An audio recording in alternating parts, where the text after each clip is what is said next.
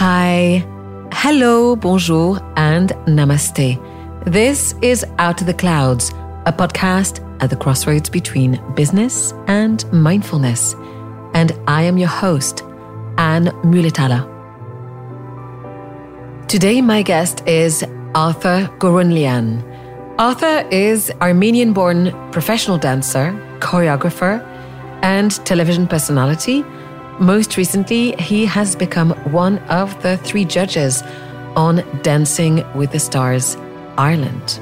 Arthur and I have known each other since 2010 when he creative directed and choreographed a wonderful film featuring my then boss, Christian Louboutin, Arthur was not just in charge of teaching Christian choreography for the piece, which was commissioned by Fashionaire, a fashion platform at the time. Arthur also had to train Christian to learn to tap dance over the course of a week.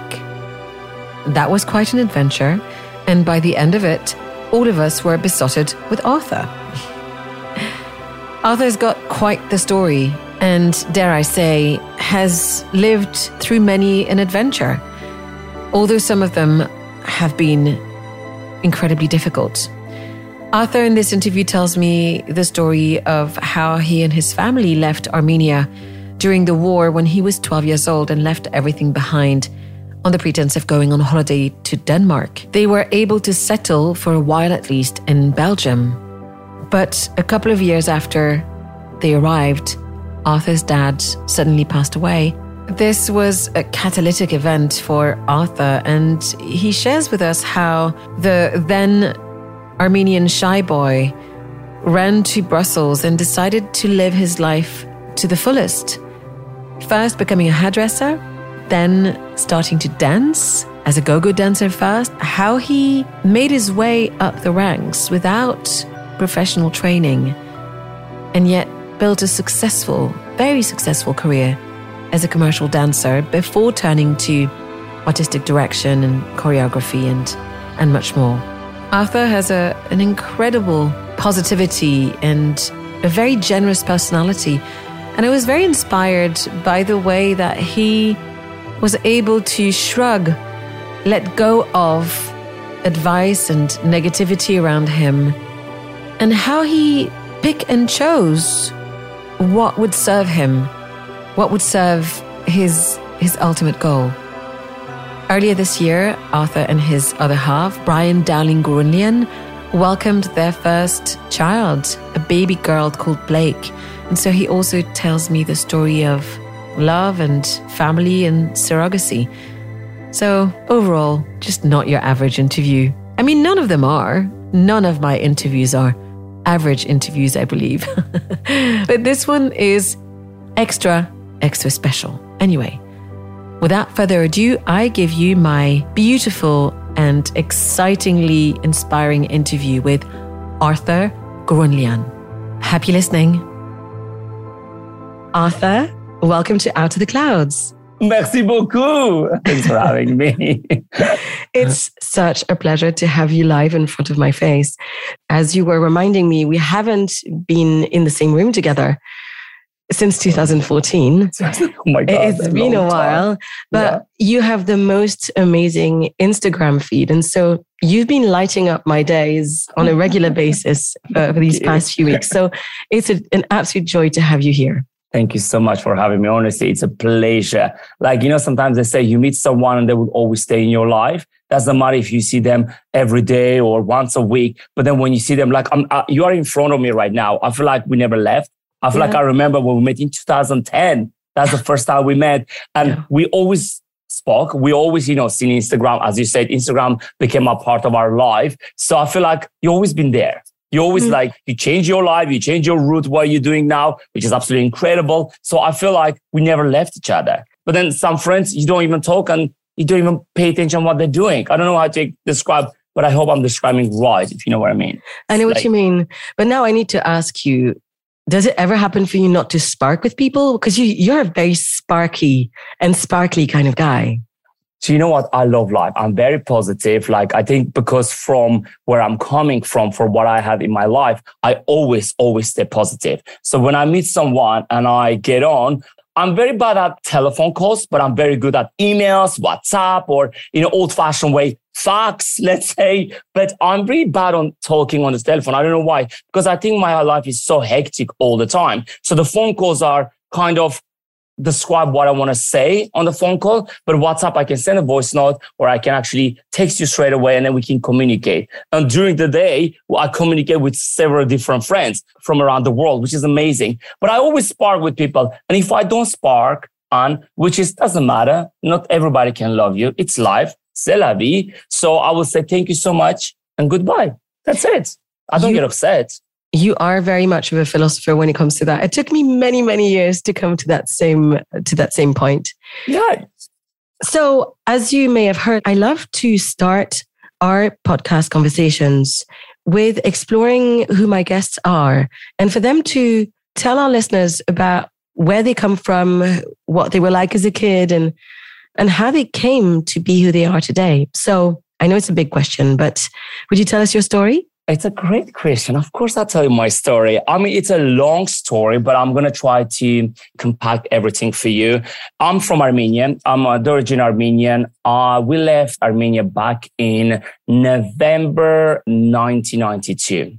Obviously, the reason we left Armenia, I was a young boy. I was 12 years old. So my family wanted the best for me and my sister and uh, they got uh, this visa that was meant to be going to Denmark because at the time everybody was trying to escape Armenia because of the war, but you couldn't get out of it. So what I remember, we had that visa. We're pretending we're going on holiday. We just packed our bags. I remember I had a mini bag with me and then we just left. That was a massive blur. And obviously we went through all the different countries, but we never made to Denmark. I remember train after train. It took us about three weeks to get to Cologne in Germany.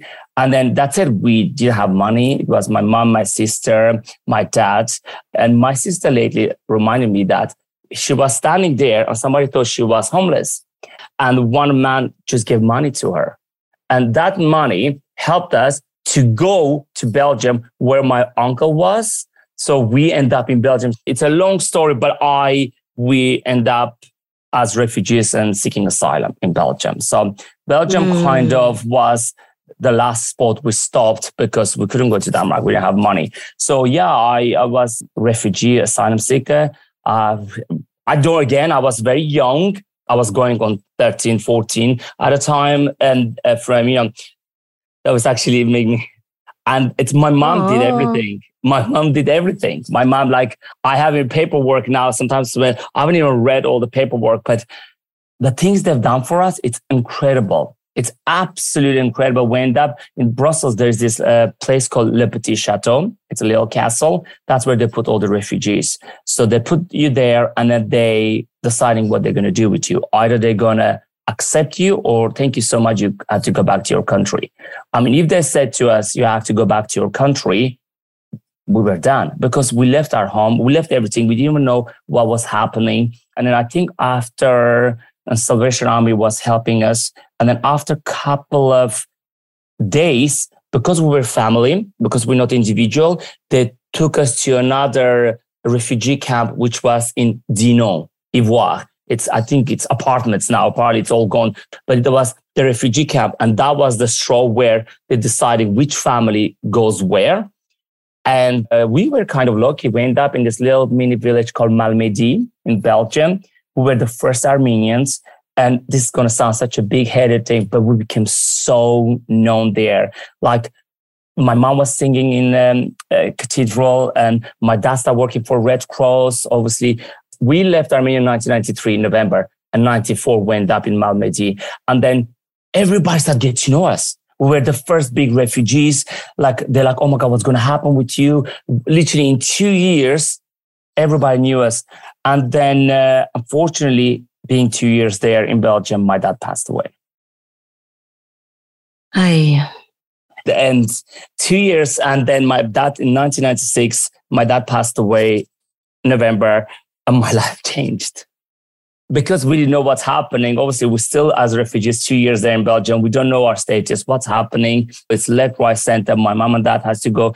They have to go to Brussels to to do the interviews. I can't even tell you what they were doing because they were just going and everything's fine. Everything is good. I remember we had this little apartment. We walked in and the only thing they gave it to us was a mattress, Jaffa cakes. That's why I'm obsessed with Jaffa cakes and a bottle of Coca-Cola. That's all I remember literally hmm. there in, in the room. And then when the, my dad passed away, I was 16 years old. At the time I started doing hairdressing, my life completely changed on completely. My dad's dream was to go to Paris to see the Eiffel Tower. When you're hmm. Armenian, Armenians are in France or Los Angeles. And my dad's dream was to see Eiffel Tower. And I remember my life completely changed. I said, I am going to live my life to the fullest. I do not care what people think about me. I do not care what's happening. I'm going to make things happen. Bear in mind, I'm still a refugee asylum seeker. Bear in mind, I don't have a passport. I don't know what I'm doing. I don't know where I'm going but I was doing hairdressing and I was very selfish. I left my mom and my sister in that little village and I moved to Brussels to do carry on my hairdressing. And I was 17 at the time, like 16 going to 17, living on my own. I hustle and bustle, you know, nothing can stop me. And but obviously I felt guilty leaving my mom and sister, but I couldn't cope to live in the in the village. And I was like, where am I going with this? And then I remember even the last straw was the letter coming to uh, Malmedy to say that I'm sorry, you guys have to evacuate Belgium. That's it. Even though we just buried my dad, three months later, we have this letter saying, well, yeah. you have to go back. That's it. Oh. We don't want you here. Mm-hmm. And the mayor, which was absolutely amazing, he said to me, Maria, not to me, but my mom said, Maria, I'm going to pretend I didn't see this letter. But when Brussels people coming, I can't do nothing. But right now, I'm not going to push you to leave Malmedy. And, and that actually saved us a couple of weeks, you know, a few months. And then my mom fell in love with someone, Paul, who actually saved our life. That's amazing. It's so weird because Paul's wife died exact same time as my dad, November 1996. It's so weird. It's like they were meant to be meeting. And then he said, You're not going to go anywhere. Are you crazy? You're not going anywhere. I'm going to marry you now. Wow. I'm going to marry you now. You're not going anywhere, like not going anywhere. And then I think two years later, we got our passport. After one year that, Paul got hemorrhage and he got paralyzed. Like it's so funny. They were mar- not funny. Sorry, why am I even saying funny? It's weird. Paul had an hemorrhage and got paralyzed for 13 years. It's like the universe was saying to my oh, mother, wow. well, he saved your life but now you have to look after him for the next 13 years. He was paralyzed completely. He couldn't do anything. He saved our lives. Mm. And after three years, it's just so weird. It's like how everything kind of aligned. It's like mm. he's saving us, but then now my mom's saving him. And he said to my mom, he said, if I wasn't married to you, I had this, I would have been gone because my family would have never, never looked after me. Thank you so much. And my mother always said, thank you. You saved our lives. You saved our lives. And when I got my passport, I was 18 years old. And that's when I, I went bonkers and said, I need to start traveling. I need to do things. I need to do something with my life. I've always been ambitious, mm. but I was mm. very shy boy. I mean, now if my friends say you shy, I don't think so, but I was very shy. Oh my God. Before 16, I was like, hello, everybody. How are you doing? But after my dad was like, no, I love life too much. And when I finished hairdressing, I always wanted to be a dancer, or like, or perform or do things something uh, like arty. I always want to be arty. In Armenia, I was always, always like trying to show myself off, performing and everything, still being shy boy, still very shy. You know, I feel like I'm an exhibitionist, but then behind the doors, I'm like, oh my God, don't talk to me. I don't know my name. But I remember I got scouted by an agency from Paris. They were in Malmedy and I was a little bit tall for my age and they wanted to take me to Paris to sign me to an agency. And I said, Oh my God, I would love to do that. But obviously my parents said no. So when that all happening, I finished in hairdressing and I said, you know what? I want to be a dancer. And everybody laughed because I never been trained. I, I don't know where to start. I don't even know if I could be a dancer. I'm still kind of a refugee, bear in mind. I don't know where I'm starting. I'm just doing hairdressing courses. I was in a club in Antwerp and, and I literally was just dancing and I was like uh, around 19 years old at the time. And I started dancing and one of the girls came to me, said, um, can you come with me? And at the time I wasn't speaking really well French. no English and Netherlands. I wasn't really, really good at Dutch. So she said to me, she said, do you want to come with me? And obviously, obviously, I was straight at the time. So like, oh my gosh, she's hitting on me. This is cute. I like it. Okay, I'll come with you. There's nothing could happen. You know, it's in a club. So I went upstairs and you know, when you're walking in, you're like a Kansas store, all the dancers, performers, glitter everywhere. I mean, what hell I am doing here? What's happening here? Why am I following this girl? And my friends downstairs, they're just having fun. Uh-huh. And she said to me, can you get the shorts and go on and dance? Because between everybody, you were the good mover. You can move. Are you a dancer? And I said, I'm not a dancer, but you know, and then she said, Oh no, before I said I'm not a dancer, she said, All your friends can have free drinks. And for a 19, 20 years old man, you saying your friends can have free drinks. I mean, you're not going to say no. So long story short, you're putting these shorts, I think PVC shorts, and I had this massive angel wings, massive on me. No never way. been on a podium, like it's like a mirage. It's like I don't know what's happening to me. And she said, "Okay, you have 15 minutes to go, and you know the go-go dance." At the time, go-go dancing. I mean, it's not big now, maybe, but at the time, being club dancer, it was elite. It was like, oh my God, the dancers, they're like the gods, you know? So I literally went on, on the podium, music started, and my first song, it was um, Stardust. Stardust. Da, da, da. And I remember I literally stood there, music went, it's like they were waiting for me, but they were not. In my head, they were waiting. Of course they were. with my massive angel wings. And I went, oh my God. And I just went, crazy. And I remember everybody was like heads up staring at me. This a Cafe Don West, the, the place called. And I start dancing four times. My friends are having fun. They're like, what the hell are you doing there? What's going on here? In the end of the night, this lady just came and paid me. And I went, oh my God, what are you paying me? She's like, well, you, you kind of dance. You were working. I mean, you paid me for me wow. to have fun. And my friends having free drinks. Are you kidding me? I've been killing myself as a hairdresser, uh, you know, doing everything and not even getting this much money. That was from Belgium at the time. And, and she said, yes, next week, same time. And she said, are you a dancer? That's when she asked me, are you a dancer? I mean, I could be.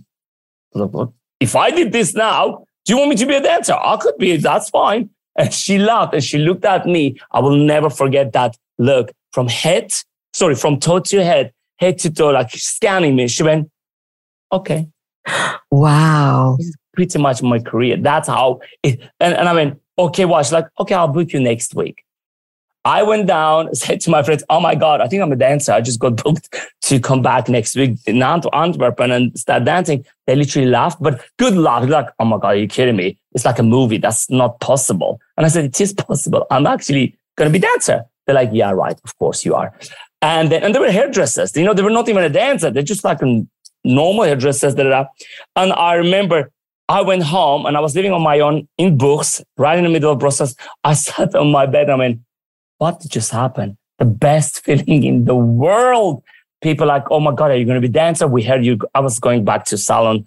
And I said, yeah, I'm going to finish. And I said to my big boss, hairdressing, I said, listen, I don't want to work anymore, but I want to go to, um, to be a dancer. And he said, no, no, no, you're amazing. You got a huge career in hairdressing. Why don't I keep you because again, that's another story. When I was doing hairdressing, I was very frustrated because I was a quick learner and I wanted to do like big chignon models and everything. And they used to laugh on me saying, you can't do that until you have diploma, darling. And I said, but I want to do like a TV, uh, you know, They're like you can't, you only like third year. You can't do TV. And I remember my first TV work for hairdressing was pour la gloire for Eurovision for Belgium. And I proved myself and they put me there straight away. And I was the first boy in third year doing people's hair on live TV, basically. Oh, that's fantastic. This is before dancing, even before I got spotted as a dancer, because I was again very driven. And when I said to him, I'm leaving the hairdressing, he said, No, you're not.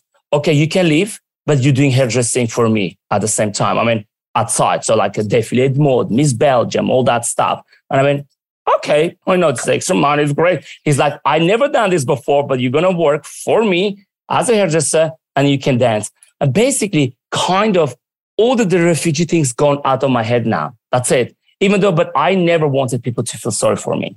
And I, I never said, oh, um, they know I was Armenian, but I never said I'm a refugee. I didn't have that word until my passport because I wanted to be, because when I was in Malmedy, you know, I was wearing, wearing Red Cross outfits and I mean, clothes and people laughed And I was getting frustrated. I mean, I shouldn't, but my parents couldn't afford to buy anything.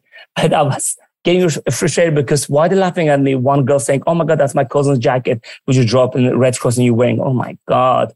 You know, like, and when you're like 12, 13, 14, like the teenage years starting. So I was like, always like, I'm not to make people feel sorry for me. I will do like I'm this power dog. I'll do anything. Do you know what I mean? No fear. I have no fear. So yeah, and I just left everything. I started dancing and it kind of like went into like a roller coaster.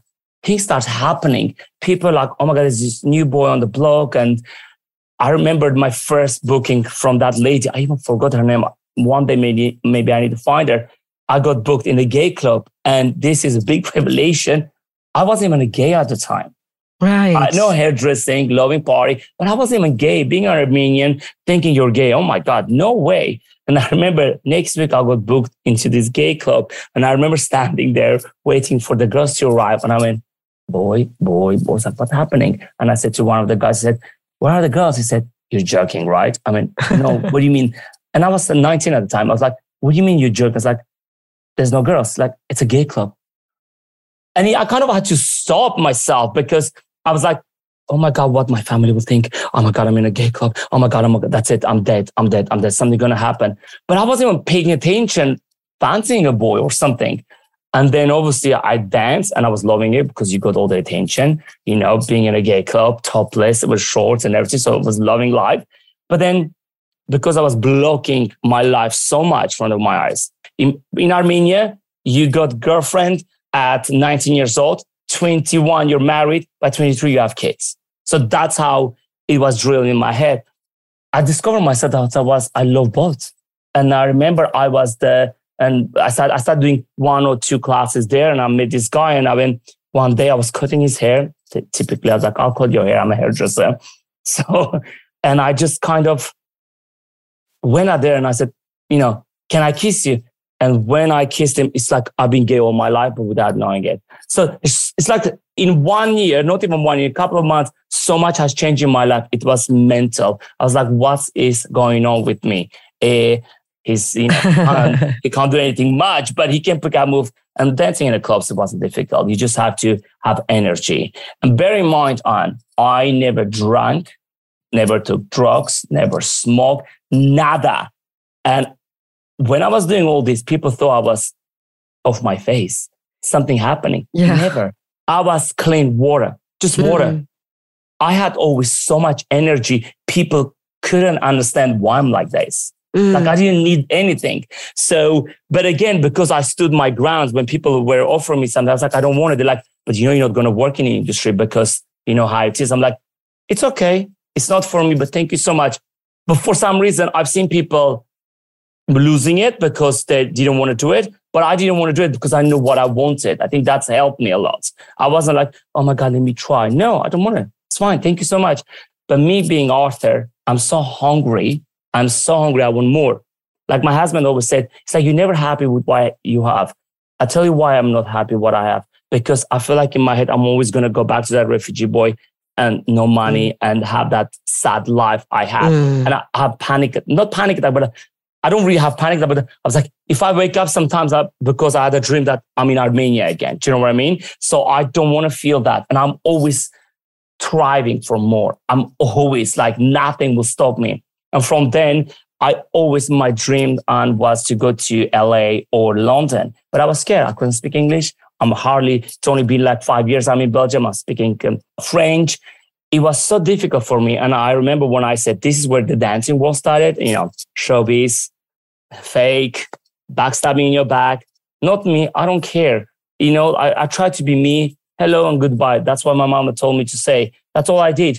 And when I said, oh my God, guys, I would love to go to LA or I might move to London. And everybody, literally everybody, part of my best friends, everybody laughed. They said, you in London? Do you know, I've been in London. It's so hard. London, you know, get trained and people like all over the world go there. You have to train for three years, then you have to have technique.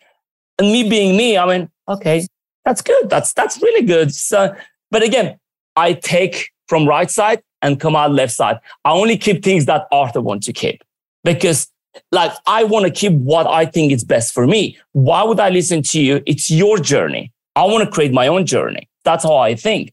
So, long story short, one of my friends where we were dancing together, said, I'm moving to Italy. I went, you know what? It's not London, LA. I'll move to Italy with you. Why not? Let's go. It was 2001. I will never forget. Between that, I was actually auditioning for Notre Dame de Paris. I went, drove. Oh, wow. For auditioning Notre Dame de Paris. And guess what? And guess what? I went to the end before the show started, went to the end. And the only reason I didn't get it, I remember, oh my God, Max, oh my God, what was the choreographer's name? She came to me said, oh my God, we absolutely love you in French. Obviously, she's French. And she said, but because I was too thin at the time and I wasn't manly in love, she said, can you come back next year in like a couple of months? Please, please. And again, I was like devastated. That's the first time in my life. I'm like, oh my God, I could do music Notre Dame de Paris. Is amazing. I'm so close. But I was uh, upset just a little bit. But then I'm like, okay, let's go to Starbucks. It's fine. It's, it's, it's, just have a coffee. That's how I react. I was with my sister, like, it's okay. I was there. Somebody spotted me to audition for Sous Soleil uh, for the show. It's a big show. I don't know if you know it. I remember the name. What is that again? Uh, Soleil is like a Saint Tropez. It's like a oh yeah yeah yeah yeah. Film, like Sous Soleil, and there's a dancers there. And there was a guy who spotted me. He said, Est-ce que tu peux venir? I was like, yeah, hello. It's like, where are you from? I was like, I'm from Belgium. I just drove three hours to do this. It's like, okay, do you want to audition? There's a show, le Soleil. I was like, oh my God, I know le Soleil. Oh my God. It's like, uh, can you come and audition now? And I went, yeah, I'll come. I auditioned. Two hours later, they called me. I got the job to be in Sous le Soleil. And obviously, bear in mind, I was watching the show from Belgium. But once that's happening, my friends deciding to go to Italy. So now I'm like that, Italia, Sous le Soleil, Italia. And because I wanted to go to London and LA, it's such a different, you know, momentum. It's not French speaking. It's a different language. I let Sous le Soleil down and everything happened for a reason. I wasn't sure. upset and I went to Italy. I was on tour in Spain. I came back, packed everything. My mom was like, You're crazy, but my mom was the biggest supporter. I packed in 2000, 20, uh, 2001, September, I went to Italy.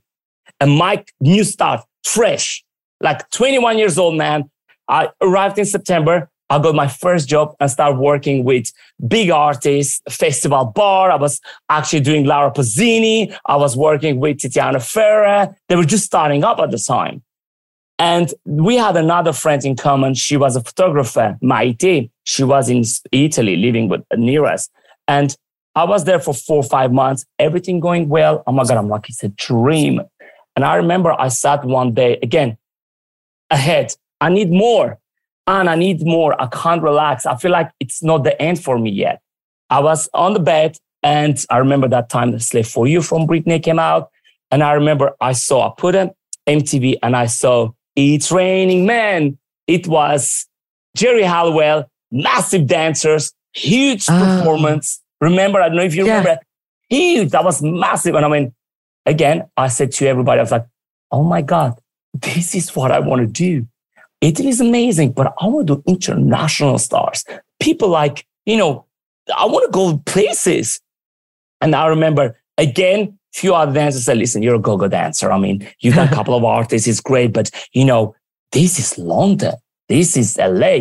It's different level. And I said again, okay. So I remember December 2001, before Christmas, we said we're going to London.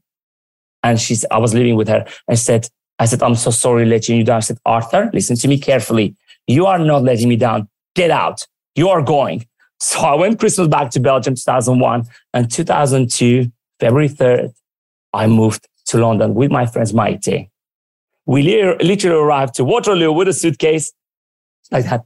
Bonjour. What's going on here? Where do we go? What's the only place I knew it was Pineapple Studios which of is like course, very, legendary. Very legend. I mean, I mean, everybody's there. Like literally, the only place I know is Pineapple Studios. So I'm like, what are we gonna do? So we we call a girl we met before, and then a fr- friend of mine who I knew was living in Richmond. From all the places, posh place, Richmond. I love Richmond. So I went there and we stayed with her for two weeks until we found our ground. While we're doing, very much, I can't speak English. I'm still probably can't, but like I, I couldn't even say two words. I'm like, hello and goodbye. That's all I could say. I remember I arrived to Pineapple Studio and I was like in awe. I was like, oh my God, I'm in Pineapple Studio. Oh my God, where do I start? And That's I remember so I, went, cool. I was literally, like, I had goosebumps and, and, and when I arrived, uh, there's this gentleman uh, said, but wait a minute.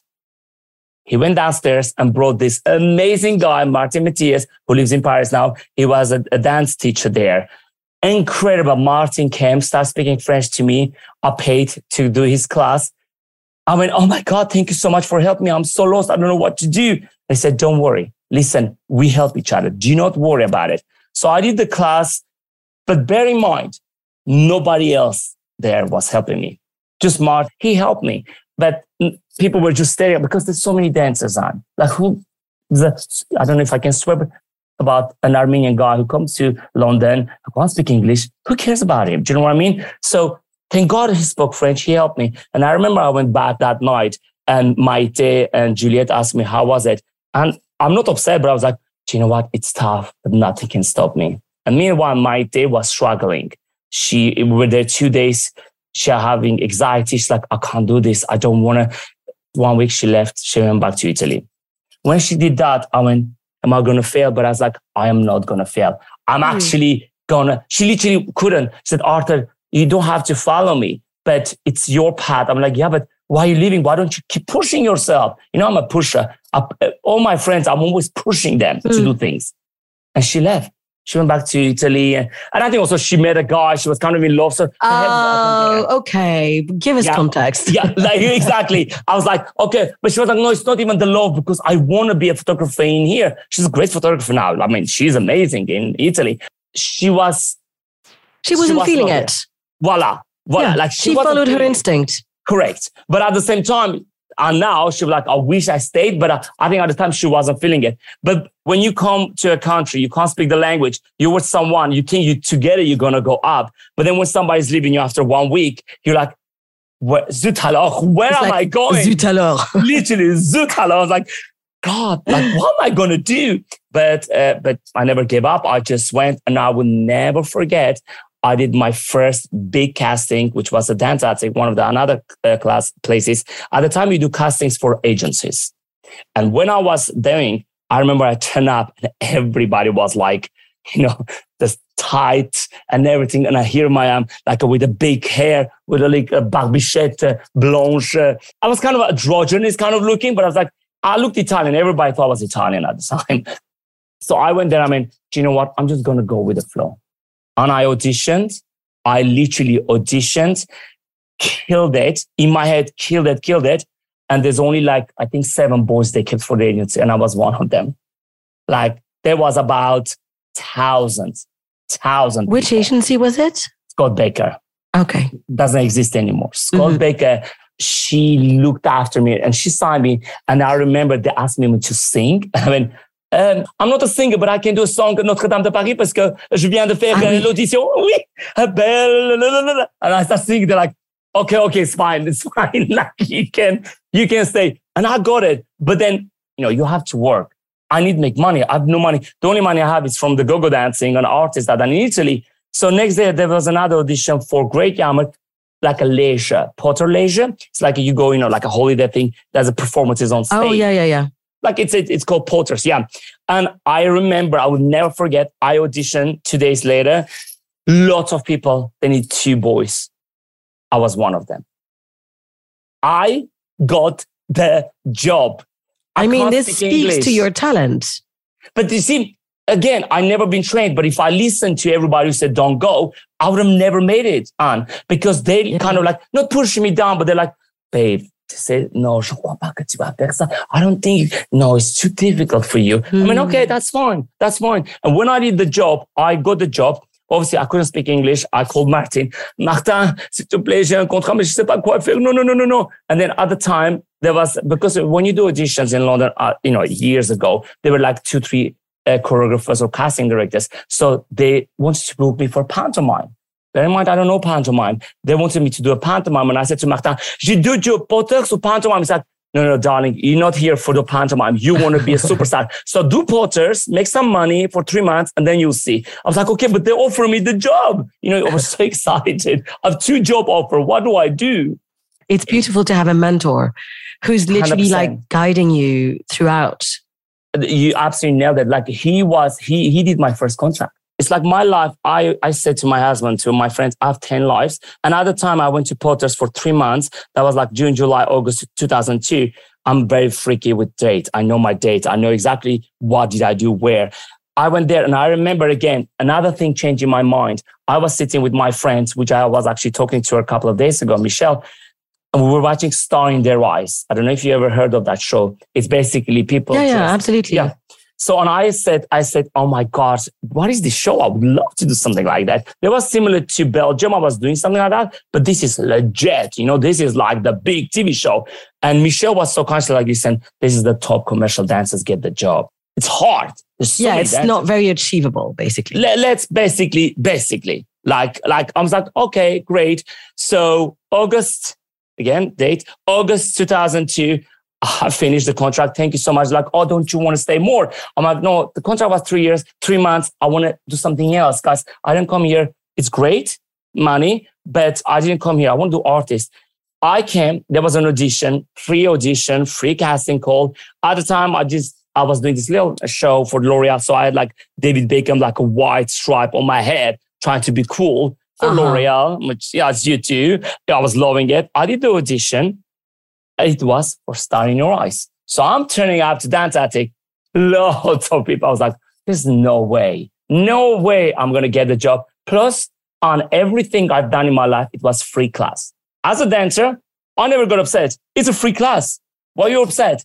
Sure. Instead of paying 15 pounds or five pounds or 10 pounds, it's a free class. Just have fun. Who cares? That's how I actually treat it in my head. So I'm doing a free class, dancing, dancing, dancing. I didn't get the job. Thank you so much. We're like, it's fine. Thank you so much. Bye bye now. Two days later, Scott Baker, Lucy's calling me. Hi, darling. This is this guy saying there's a recall, but I wanted to put you forward. And at the time, I had black hair now. Finished L'Oreal. I was like, oh, Lucy, I think I know which one, but you know, I don't want to embarrass myself. I've done it. It's not going to work. They didn't warn me. No, no, no, you're going. You're going. Like, relax, straightforward. I love an agent that knows that. Oh, oh, it's all about the agencies. No, no, you're going. I was like, okay, Lucy, again, free class. I'm going back. Now, bear in mind, this is a recall. So the top ones, the top, top boys and girls are there.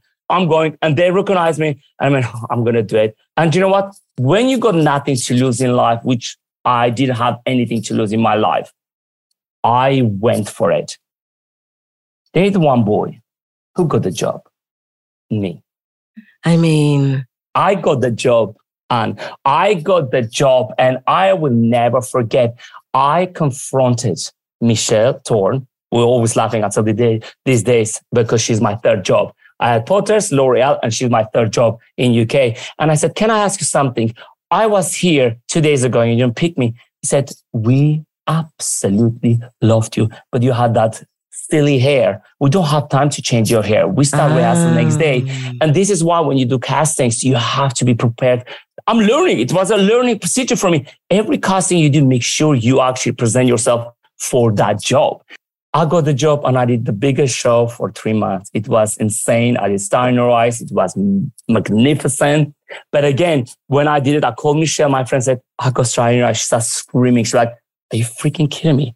Are you freaking kidding me? Like, this is like one in a million to just from where you're coming from because so many dancers stayed in Potters for the next 10 years. The thing is, Michelle will put me back sometimes because I was technically trained and I will confront her. And she was like, listen, you're amazing, but there's a technicality. I wanted people to be in front. And I love honesty because if you don't tell me what's wrong with me, how would I ever know? If you don't, you always put me in the back. So you have to kind of confront in a nice way. And I was very punctual and I did everything I have to do. So I did that. And then on when I say, I was so blessed and lucky. Everything kind of fell in place. I was finishing a job. Next one was starting. I was auditioned, Snake, and I believed everything happened for a reason. I have to follow my guts and do what I have to do. There was a moment, uh, I don't know if you know Blue Peter. I got the job. Of course. I mean, I, I can't say that I watched it because it's, yeah, a, it's I, a children program. It's a children, but I never knew about Blue Peter. So I remember the agency I auditioned, as you know, Scott Baker, the choreographer, very famous choreographer, Gary Lloyd and Kim Gavin. They like legend in UK. And Gary was doing Blue Peter and I got the job and I was like, oh, what's Blue Peter? After Star in Your Eyes. Again, people stayed for Star in Your Eyes. I did one season and I left because I wanted more. Always more. Don't settle for just because you're happy. I mean, I was happy, but I wanted more. Come on, I want to do like tours. I want to do even bigger TV. And I remember I did Blue Peter, and there's a massive accident happened to me, and I thought that's it, I'm done. And oh, no. I was what accident? I was jumping off the stage, and my shoes were very slippy. My left knee went, my ligaments kaput, gone. And I thought that's it. I'm over. I'm done. I'm like literally, I was only there for nine months. I was like, that's it. I'm done. I was, I wasn't even crying because there was, the pain was there, but I couldn't even cry because like, oh my God, like the cry was internal, not external. So I had to have a couple of days off. I went to my friend's house.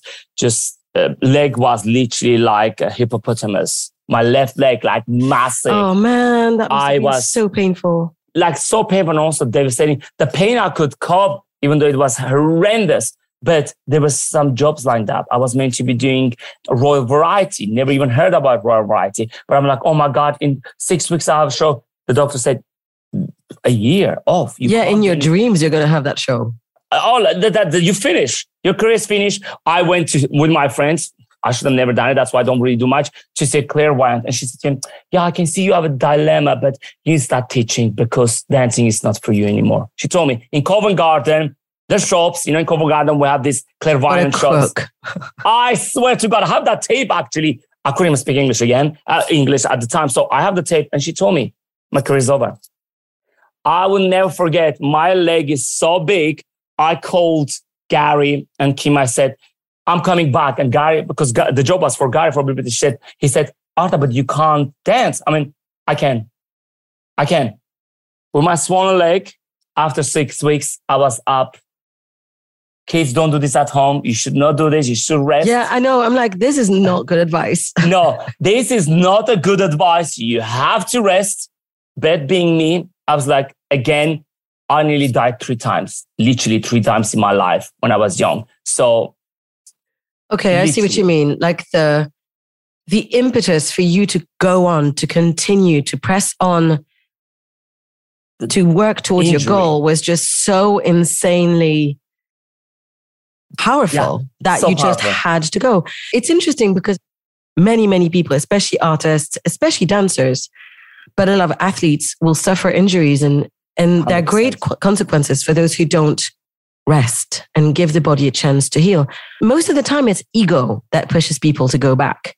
And for you, it doesn't sound like it's ego. It sounds it like it's ego. something bigger than you.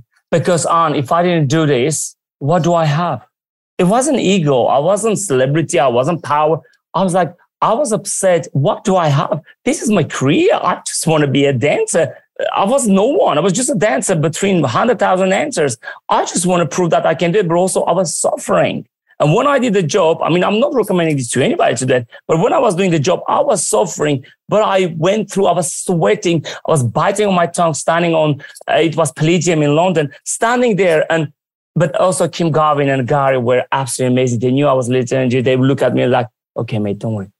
So they were so amazing to me. You know, like they're like definition of creator at a choreographer sure. who actually feel your pain, but they mm. still love you and they want you to succeed. And they and I remember I used to go down, we were doing Anastasia, and you have to go on your knees. I mean, I think it's on YouTube because I have to go on my knees. I was going it, but I was camouflaging it. So it looks like I'm amazing, but oh, so much cheating was going on Dude. there. Yeah. Oh. But you know what? the idea, I feel like I've seen that Anastasia performance. I know exactly what movie oh, that 2002 is. and right just Google. thinking about it, I'm in ah, pain I, for you. When you watch that, I am in pain from beginning. I mean, we're doing different artists because we were the dancers for Royal Variety. Will Young, Gareth Gates, and Liberty X. Like it was, but again, it's so weird. That day I was dancing Liberty X. And uh, on, I have so many stories. The, the podcast is not even long enough. 2002, I'm dancing for Liberty X. Don't know who they are. 2003, February, there's an audition for Liberty X. They said, massive people going. Oh my God, the first tour. It's crazy. Again, people said don't go because, you know, we know the um, choreographer, Priscilla Samuel. She's incredible. She was the woman who created that right now. Thank you. Spice Girls, Waistline. She's done everybody. Oh, wow. She, like Priscilla Samuel was my God. But everybody went and said, don't because she's got her particular dancers. I went there. I was like, I don't care what you guys saying. I'm just going to go for it. You know, I went for it. It was three dancers got the job. Me, Tony Touch, and Princess Laura, Laura Jane. Like, wow. like between again, everybody. Do you know what I mean? Like everybody was there and I got the job and I confronted Priscilla. I said, why don't you employ commercial, my kind of dancers? I said, no, no, it's all lies. It's just because people don't get the job. I love your energy. I, she said, mm. I do not like lazy dancers. Ha. That's all she said. And she said, lazy dancers. And I was there.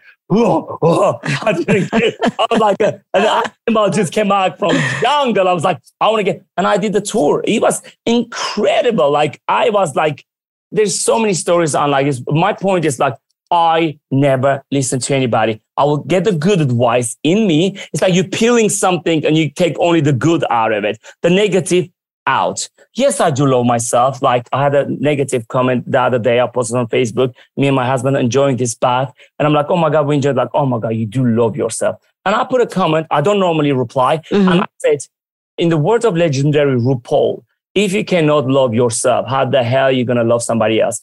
I always say, you can love yourself.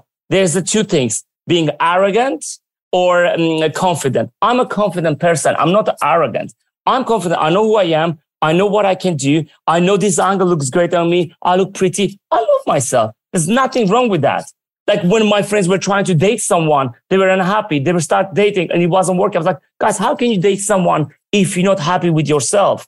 If you don't love yourself? And most of the 99%, they're like, freak, you're actually right. I was like, I am right because you have to be happy with yourself. That's why I always had things in me. I will do it. If it works, oh my God. If it doesn't work, there's a You'll have something else. Thank you so much. There's always something else. Like, I mean, there's so many things like this happen in my life. I have a tattoo saying everything happened for a reason, and it really did. It yeah. Really, the way also I met you, the way I did Christian Louboutin. I was I was about to ask you about that. So by the time we met in 2010, first, tell me, how did you meet Sojin Lee, who was the founder at the time of Fashionaire, who's right now in another startup called Toshi, who used to be at net Because she's the one who brought you in, and clearly you know each other well. You're going to die how we met. Again, it's my star over my head. What is going on is the power, is the energy, right? I was on tour with Will Young. We were friends. And one day I was at Rand's house. Uh, Will Young invited me to go to see a show. Oh yeah, isn't she friends with him? Correct. Because ah, Management. Forgot. Because they were all connected, pop idol, all that stuff. So they're friends. Never met this Sojin before. And I met you in 2010. So I'm going back. Okay. That was in 2008. So I am going to see Will, da da da, like watching the show. And then after party, Will said, babe, just come to after party. And then can you drive? I think at the time I was meant to be driving Dominic Cooper. Amanda Seyfried and James Corden in my car, in my little Ford K to drive. Oh to my god, that's hilarious! and the club that we showed the video for, we were going to. Oh, Coco, at Coco's. The Coco's. So it's like, can you just put you know James Corden next to me, and I have a Dominic Cooper, and then I'm on the safe in the back of my car in a 4K. 4K. I'm like. My embarrassing, embarrassing of my life. And and long story short, so we're at the party and I said, sorry. And I met Sojin. I'm like, hi, Sojin. She's like, oh, hi. We work with Will Bob. I was like, nice to meet you. Another time, I was kind of already thinking, I'm going to be 13, two years. I'm stop dancing. I'm not going to do much anymore. I just either going to go hairdressing, you know, do celebrity hair, or let's see how the life's going to pan out, pan out for moi. And I remember that's it. We said hello and goodbye. That's she didn't come to Coco. I was like, Do you want to come with me? I've got one more seat. She's like, No, thank you so much. Two years later, I get this call. Hi, darling, this is Sojin. Da, da, da, da. I was like, Sojin. It's like, who made that William? Two years later. Oh my God. Two, I mean, oh my God, Sojin. I said, yes, of course. I mean, literally, this is 2010 November and I'm uh, I'm kind of like still dancing with a retiring moment. We were uh-huh. doing X Factor. That was the X Factor year when One Direction was. And I was assistant choreographer for the show. And I was That's still, big. Oh, it was I still was dancing, but I didn't want to dance. I was just choosing which show should I do because I'm getting uh-huh. old. And also, the 2010 X Factor was the youngest group ever. So I look like their grandpa. So I'm like, it's time to. It's a good. That's a good reason to 100%. stay far in the background. Yeah. Oh my god! And I swear we're dancing. I remember we're doing uh, Kitty in America. They were singing the song, and then I remember Simon Simon Cowell said, "You know, we need to bring younger, younger blood." Which is true. I look like all my friends. We look like their dads. They even ask us to shave. I'm like, I haven't shaved for 10 years. Oh, wow. like, I was like, oh That's my hilarious. God. Like, it, it, it's just like, it's so crazy. And then when Sojin said to me, darling, can you come to the office? I have this job for you. And um, I would love to see you. You told me you were going to choreograph. I remember you said, she remember I said I was going to maybe choreograph a creative direction. I'm assisting now, but I never called myself as a creative director choreographer. Never, because I didn't want to step on choreographer's toes. I'm a kind of person, I'm a your dancer. And I'm because now everybody's a choreographer, everybody's a creative director, everybody's a dancer. They are literally like doing everything. At the time, I was just a dancer, assisting, and modeling left, right, center. That's all I was. So, and when she came, I was like, again, what are was to lose? I remember of I course. said, I'm in a Fountain Studios. I will finish. I'm going to come to meet you. So I came to meet in a Fashionaire office. So I arrived. There was three. But you, no, you were not there. I don't. I wasn't there that day, but I remember the Fashionaire office. Yeah. But, so I went. There were three ladies, and I think they had other choreographers there before me. So me going with my coffee. I just walked in and I start talking. And I have, it's the first confession. I never said this to anybody. You're probably like, how the hell did you get the job? I sat there and they said to me, this is a job for Christian Louboutin. And I went, didn't know. I didn't. I said that to Chris. I went, yeah. I was like, great. And said, yeah, you know, and then when they said shoes, you know, he does the shoes. I went, oh my God, yeah, that's great still oblivious. Amazing. I'm like, this is amazing. I was like, okay. He's like, well, we're doing the shoes because Christian's going to bring first ever male shoe. You know, it's 2010. It's a brand new thing for him. We want to make him dance, but we want to go tap dance full out. And I mean, right. So, and can I see Christian? And they show me oh my Christian. God. And I went, um, do you want him to full on tap dance? Like, and we have only a couple of days. And again, me being sometimes my poker face is good mm-hmm. or not. Like, yeah. And, and at the time, I would, I never said this before. At the time, I, I was in the middle like this at the table, and there were like four ladies uh, sitting there. And I literally went, let's create something. I said, okay, the thing we have to do, we have only three days or two days rehearsals. I doubt it we're going to do full on tap dancing. Let's have two girls, black and white, do this, do that, do that. And they knew they were going to film, you know, in Paris with Christian. I remember I was like, um, yeah. What am I doing? What's happening here? Literally. I mean, yes, great. And then also the girls can wear Christian shoe, you know, because I know it's boys, but it would be great. And then we're like just talking. And I think you guys already spoken what you kind of seeing visually. And then I literally was creating what we wow. created in Coco in my head. Mm-hmm. In my head. They're like, okay, thank you so much. I left. Two hours later, Sojin called me. Okay, we're gonna start. Thank you so much. This was great. I mean, you're joking, right? I didn't even remember, but thank God, thank God somebody was putting the things together. and then when this like, you know, we have the two girls, we can style and we help to style everything. And the girls were so great. So great. Oh my I God. These girls. Shelina and Leanda, they were absolutely delicious. They looked incredible. And I think Chris called them Pearl and Diamond, Diamond and Pearl, you know, that they still have their shoes. But it's so weird. And I was going back to do the single for X Factor because X Factor does single, you know, once a year they have this X Factor. And I was going assist Paul to do the single. So, and I went, oh, I just had a meeting with Christine Louboutin. They're like, I was like, yeah, you know, she designer. They're like, are you freaking kidding me? I mean, yeah, but you know, I don't know if I'm gonna get it or not. You know, let's see. And then when I got the phone call, I mean, oh my God, this is incredible. And then we start creating it. And then I met you. And I, until this day, I said that to Chris every time I see her we talk. I said, you actually keep my career. You guys, hmm. that video I will never forget went viral. That yeah. I, really, I will never forget. It was in Perez Hilton website. It was so, it's everywhere. The Kardashians mm. are watching. I met Diane von Furstenberg. She told me when I was living in New York, she told me about the video. I was like, are you kidding me? I was That's like, amazing. It's, and I said to because I was going to back to hairdressing. So when that kicked off, it's like all the fashion people came to me. We want you to do this. We want to, oh my God, you got Chris, ah. Arthur Gourounlian, the creative, the choreographer. I was like, and I literally took my hairdressing box and I put back in the closet again. it's like deja vu. I just said, I mean, at least you you've got go. it. It's in the closet. You can always It's in the reach clo- for it. Oh, I don't even know it. where it is now, but it was in the closet at the time. Yeah. No, I was so grateful. And you guys were absolutely, I mean, when I met you, you were delicious. You were so amazing to me. I remember meeting in Soho House, talking to each other, putting all the brief together. You were guys amazing. You were not big headed. You know, like sometimes you could have the boss like, yeah, darling, don't do this and that. But you guys, you were so welcoming. And I felt so good about it.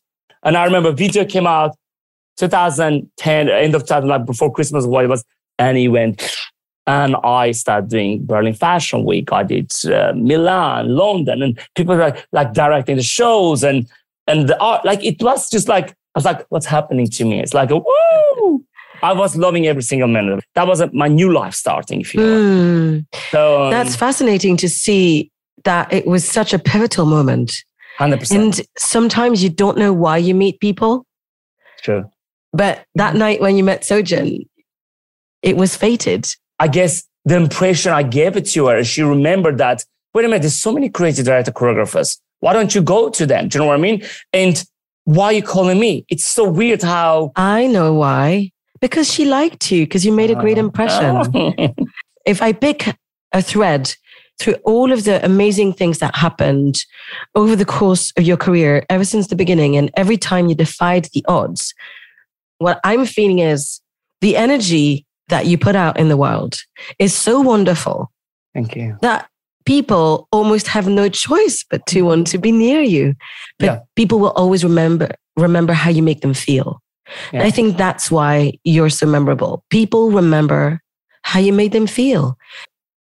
That gets callbacks, that gets yeses, that gets shows and and creative direction. So I remember very well walking with Christian, who was not feeling massively confident about this. Oh, I let's be remember he said- honest. He said, You were tough. You made me dance. Like, well, that was my job. But you were so kind with him. And I think that with kindness, you can make people work very hard. And he did really well in the end. And we had did. such a ball. I mean, you guys were like separated at birth. You made me laugh so hard that week. I was like, this is really my job. I have to spend half a day in a, in a, in a studio and so watch Christian learn to tap dance. This That is was- brilliant. So I mean, we did three days, and he said to me, I think he did a quote also on his website. Said, "Thanks to Artur Gourounlian, my new best Armenian friend, that if I wasn't tough on him in a good way, he said he would have never done this because that was the first time the world seen Christian dancing. Yeah. You know, But- he never done dancing like that. Or Well, oh, he perhaps a part of him always wanted to dance like that. ah, no, well, I mean, you'll have to ask him to confirm this, but Well, you've been on a dance floor with him since then. So you know yeah. that there's probably one point that you both have in common, or is it two?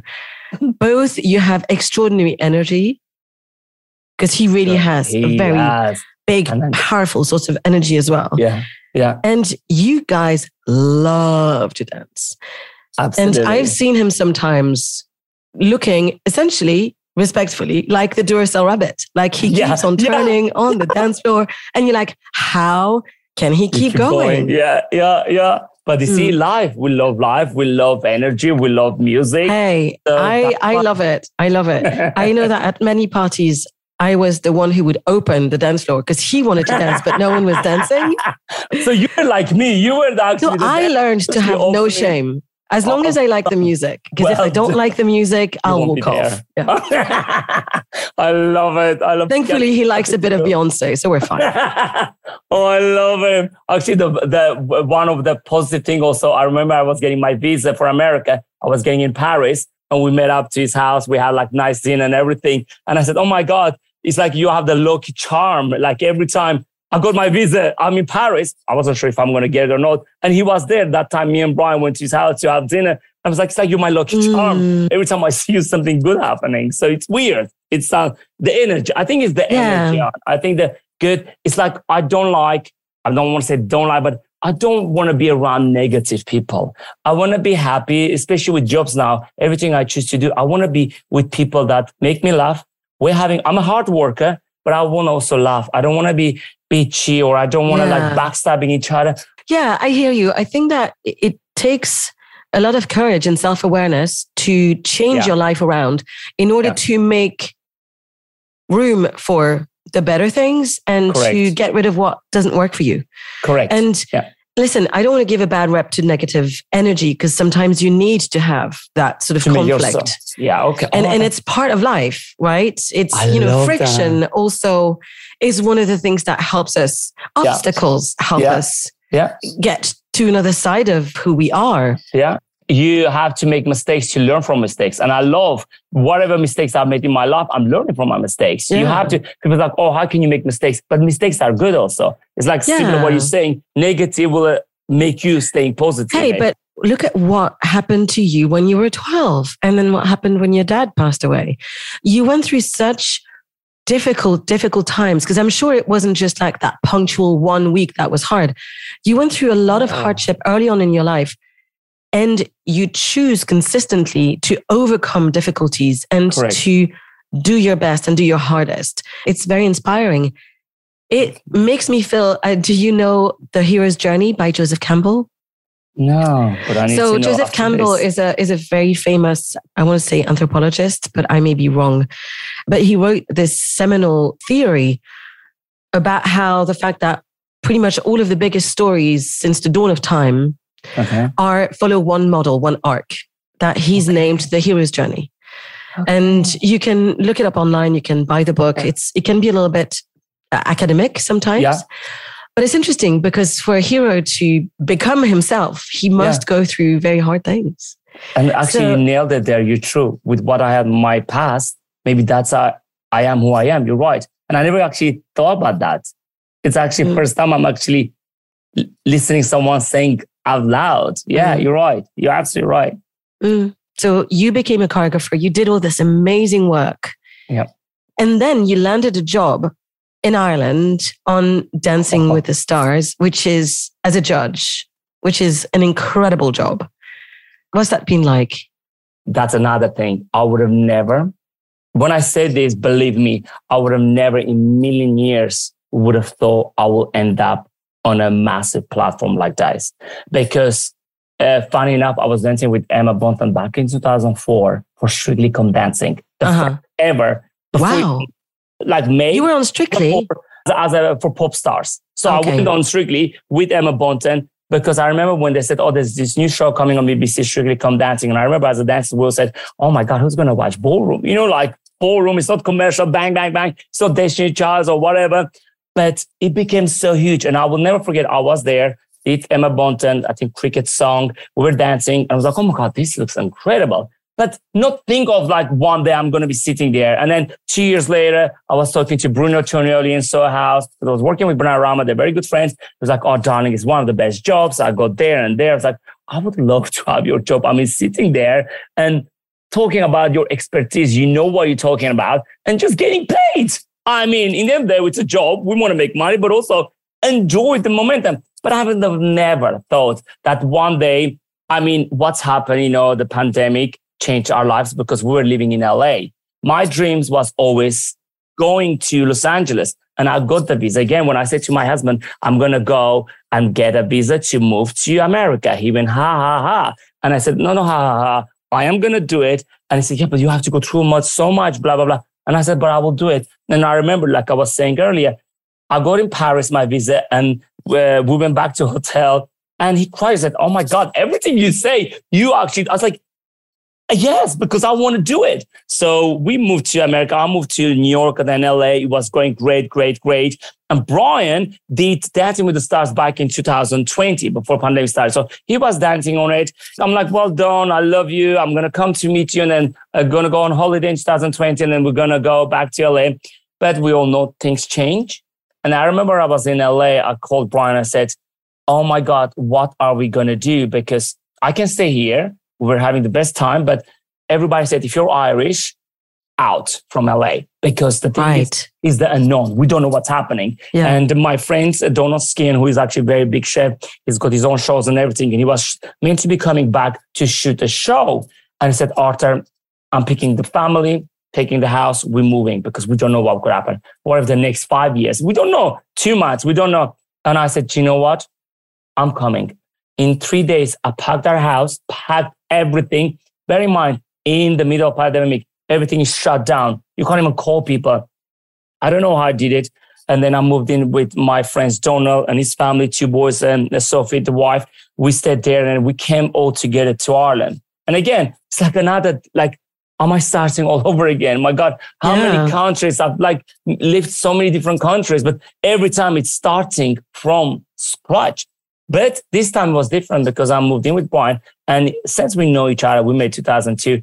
It's the first time we spent nine months non-stop. It was the best mm. feeling. I know it's so sad what's happened. You know, it's so uh, horrible. But for us, it was actually a good feeling because I was always gone for two, three months or two weeks. He was hosting a TV show there and there, or he was hosting an event. So we always traveled. But it was this time, first time as husband, as, you know, family, we stayed in his childhood room, you know, like this mini room with this big bed. We couldn't even move.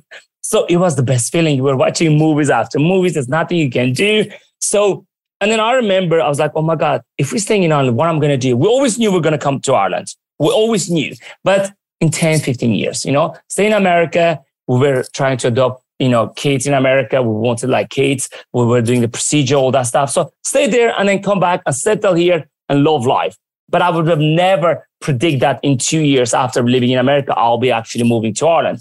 So I remember uh, at the time, and I think 2020, it was still in lockdown. I created my own company for clothing because I worked so much in clothing. I was like, I love socks. So that's another thing I pushed. Uh-huh. I, like, I, feel like I knew that about you. Did you tell me already? Or just you must have told maybe well, you've seen mean, on social media like it's and maybe also yeah you must have i did socks. i did tell you i did yes i always love socks and i not your generic socks like bold crazy yeah, yeah, yeah. socks and I remember I was like, do you know what? I worked so hard on my life. Why don't I have something that I can push myself? And let's create socks. We're in Ireland. What worse can happen? And I launched this year, February. It's been doing so well. Thank God. It's great. There's other things coming. So again, lockdown brought something new, but I wasn't just sitting and rolling my fingers. What am I going to do? Because also, on my industry was dead. There was nothing. How am I going to Your industry money? was decimated. Finito, gone. Uh, we, I wasn't earning mm. money. For two years, I didn't make a penny. I was like, what am I doing? But not only me, everybody around me. So when I did that, Brian was like, oh my God, are you sure you're doing this? But this is Brian is very positive, but sometimes we have to push. Like, and when I push him, he's incredible. But me, you don't have to push me. I'm literally going like a bull. Woo! Let's go for it. And it, it's successful. It's really good. There's more things coming. But then I remember we were in 2021, I went uh, to Kerry uh, with some friends, just having fun. And then I got a phone call. And again, uh, life changing momentums. And that was uh, Eugenia, the producer from Dancing with the Stars. And, Hi, darling, it's Eugenia, you know, Dancing with the Stars. Blah. I was like, oh, great. You speak to Brian. And I said, no, no, we're calling for you. And I went, oh. He said, yeah, basically, you're the first call. We're auditioning people for a judging position. And I literally stood there because I think we're having to take away fish and chips or something. And I went, wait, wait, wait, I need to cut out. I was like, what? He said, yes, because now you're in Ireland, we would love to for you to audition. Is this something you would consider? I went, this is a job. Where is the hidden camera? Please show me. I went, oh, uh, oh my God, absolutely. I said, Eugenia, if you actually called me two years ago, maybe I would say no because I was in America. It was different momentum. But I'm here. Again, what do I have to lose? Nothing. Again, in my head, I will never get this. Come on. A foreigner, non-English speaker in on Irish TV, primetime TV, no way. But me being me, I'm like, absolutely. So she said, can you send me some tapes and then we'll take it from there. So I had to, uh, you know, self-tape. Hello, my name is blah, blah, blah, whatever you do. And I send the tapes. I didn't hear anything for like a month and a half. I was like, okay, you know, I didn't go through it. It's fine. And then I remember September 2021, they call me, they're saying, hi, we, you know, from everybody, we cut down. Can we have screen test with you? And I went, what? I was like, what? This, is, this oh, is hysterical. So I was like, uh, yeah. I was like, of course, when I'm there. And again, I'm actually laughing inside because it's a one in a million. And a one in there. You can't plan this. So again, me, I was like, let's just go have fun. Whatever it is, it is. So I went there and obviously I recognized some of the dancers. They were auditioning, everybody. So I'm waiting in a hotel lobby. They called me and I walked in the room and you have Loraine Barry, who's the queen of ballroom. She's the, one of the judges. She's incredible. I mean, she's a legend. And then obviously she's in the middle. And then there's a, another boy uh, on her left who's auditioning and I'm sitting this uh, right side. So I sat there. They told me what to do. Uh, Darren, who's the choreographer, creative director, he was presenting, like the presenter, pretending. Uh-huh. And I just have to watch a video and I just freestyle. You know, as you do, you watch a video. And I stood, like, I stood, uh, stood, sat there, and I mean, okay, in my head, I mean, either this is gonna be yes, or I'm just gonna be completely embarrassing myself, making fool of myself. I just went for it, just being myself. I had fun. They swapped us. I had fun. I had good time. They were giving me feedback. I'm just enjoying myself, literally enjoying myself. Left. Thank you so much, everybody. Bye. Again, cold wine. I said, I audition, but listen, listen. come on, come yeah. on, come on. Like, what are the chances? A month later, October, phone call, privately, Eugenia, hi Arthur, congratulations, you got the job. I oh. literally oh. dropped. I went, oh. That's so amazing. And and it was just the biggest cherry on the cake for me, for as a career for crazy director choreographer to get that phone call to do it. And I will never forget 9th of January 2022. I sat in that chair and when Jennifer Zamparelli, the host said, how does it feel? And at that moment, I feel like it was all blur it's all like literally Stallone's. You know, when you watch a movie, everything stopped. And I said, either you go crazy, have fun, or you just die and you're a car crash and you're finito. So I went the opposite. I went crazy, loving life, enjoying myself. Mm. You know, one minute you're working with Rihanna, Beyonce, and then you're here in the studio. That's what she was saying. One minute you're working with those people, and now you're here and you're judge. So how does it feel? Hmm. And the best feeling in the world, best feeling in the world. And I'm back doing second season. I mean, for me, second season, it's six seasons. So when they call me, I was doing great. one. I was doing one. I was in my head, you know, like how showbiz again. I was. I'm so one. glad because I want. I must tell you, I looked online yesterday quite a bit, and I couldn't see confirmation, and there was not that much inf- well, information it's exclusive. I am doing it. Yay! Yeah, we have the shoot soon, and I, I'm and it's a big thing because I'm the first ever foreigner who is on prime time Irish television. Wow. Congratulations. Live. Yeah, that never happened. Congratulations. So, thank you wow. so much. So for, for them to take a risk on me, it's a huge risk. Yeah. I mean, would you take that risk? It's a huge. I would. Risk. I would. I'm bold. uh, you see, I love bold people. Yes. But also, again, I think it it comes down to energy.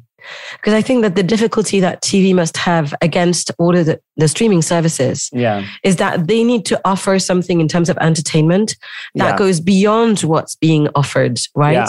And I think that's where there's such tremendous possibility within these kinds of competitions because yeah. there's so much talent, there's so much emotion, Correct. and there's so much artistry that comes through.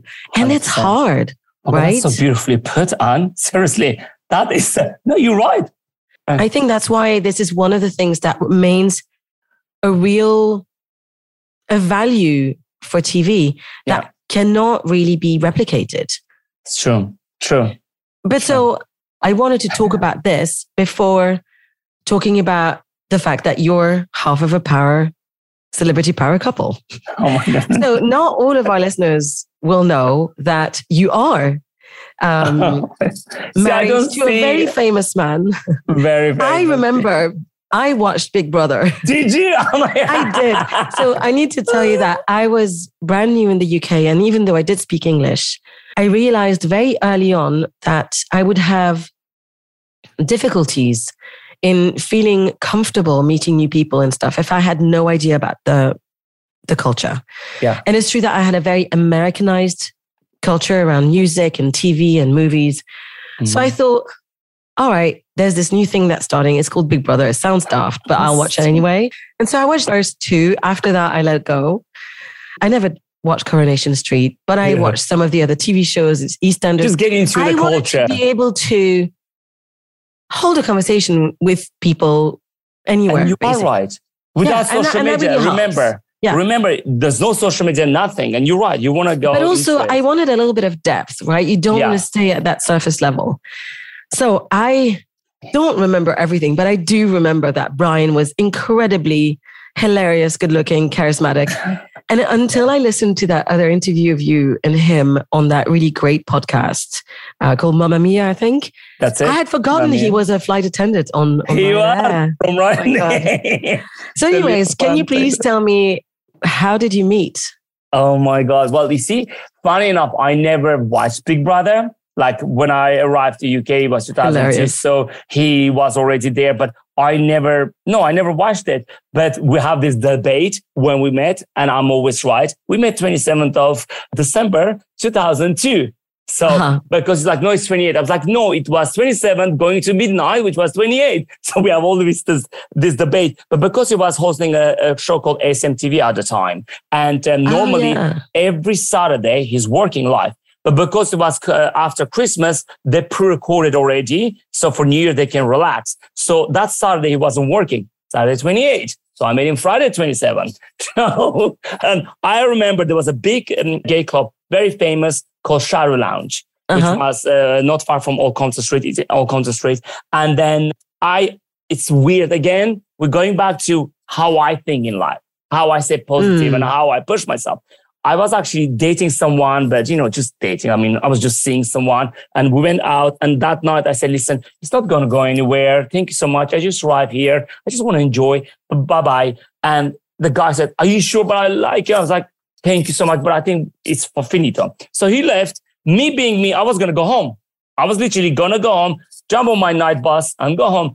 But then I was turning away and then uh, Deborah Cox, absolutely not. It was a huge song came on. Of course. Oh my God. I was like, that song was absolutely incredible. So I went, do you know what? Turn around, go on the dance floor. Me being, again, I'm not shy. I went and started dancing on my own. And I started boogieing on my own a little bit before I go home. And I will never forget again that slow motion moment. I see this guy sipping on his Smirnoff ice with a straw and staring at me. I was like, why is he staring at me? Okay, I was like, he's, he was very cute. And, you know, so my type, blue eyes, you know, this like chisel boy.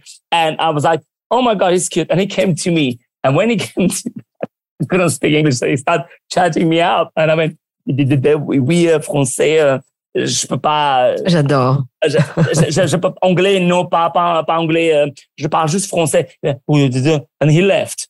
Like basically bored. That's Brian Brian. Oh, wow. And he went to his friend. Another time I was fancying his best friend's brother, sexy Spencer. I was like, oh my God, he's so hot. It was like muscly, beautiful. Only now I know his best friend Simon said, listen, UK doesn't speak English. Go just chat it to him. So he came back and we started chatting. And I said, I'm a dancer. He was like, yeah, of course you are Dan. And then uh, we just kept it like this, but everybody was staring at him. Everybody was like, tried to flirt with was like, are they your, sorry for my language, S L U T, or something I'm missing here? Why is everybody trying to rob you or your attention?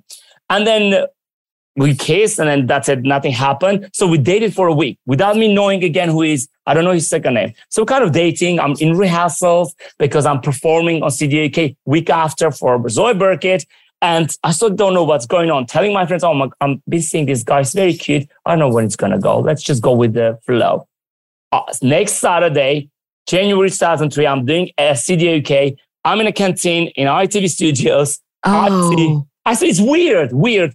I see Brian and Tess Daly walking past the canteen like this. And I, no way. I went, Lisa, oh my God, that's Brian. And that little bitch, sorry for my language, ignored me. I went, what? I mean, I love it. this is the guy I've been dating the whole week. And she said, Brian Dowling? I mean, I don't know the second name, but it's Brian. I know it's Brian. I don't know Dowling.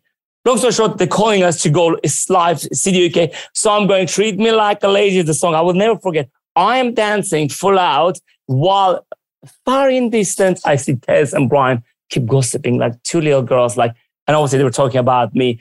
I don't know what they started party they were saying. Tess was saying, oh, he's cute, blah, blah. And I went, oh my God, you're the guy. But then after that, it's like, why did you not tell me? He thought I'm going to be like, oh my God, you're so famous. Oh my God, I love famous. I don't care about famous people. I do not care. And that's how we met and obviously fell in love. But we were kind of on and off for four years. We were literally, we had a gap because the thing is, when I say he was so famous at the time, like there was no social media, nothing on, and he was so loved. Like he was doing SMTV, and he. broke I remember. Everyone knew him. Everybody, and he's the first ever openly gay TV kids TV presenter. That never happened yeah. in history. He won a BAFTA for it. I mean, Brian's done a lot for. It's been 22 years. He's been in the industry. He's done incredibly well. So, but again, it does affect me, famous or not. So he didn't. But because he was so famous and he was young, there was some arrogance in it. Um, he won't kill me because he knows that. And I'm like, wait a minute, you're not treating me right. Then goodbye. We're on and off, on and off, and I'm done. Thank you so much.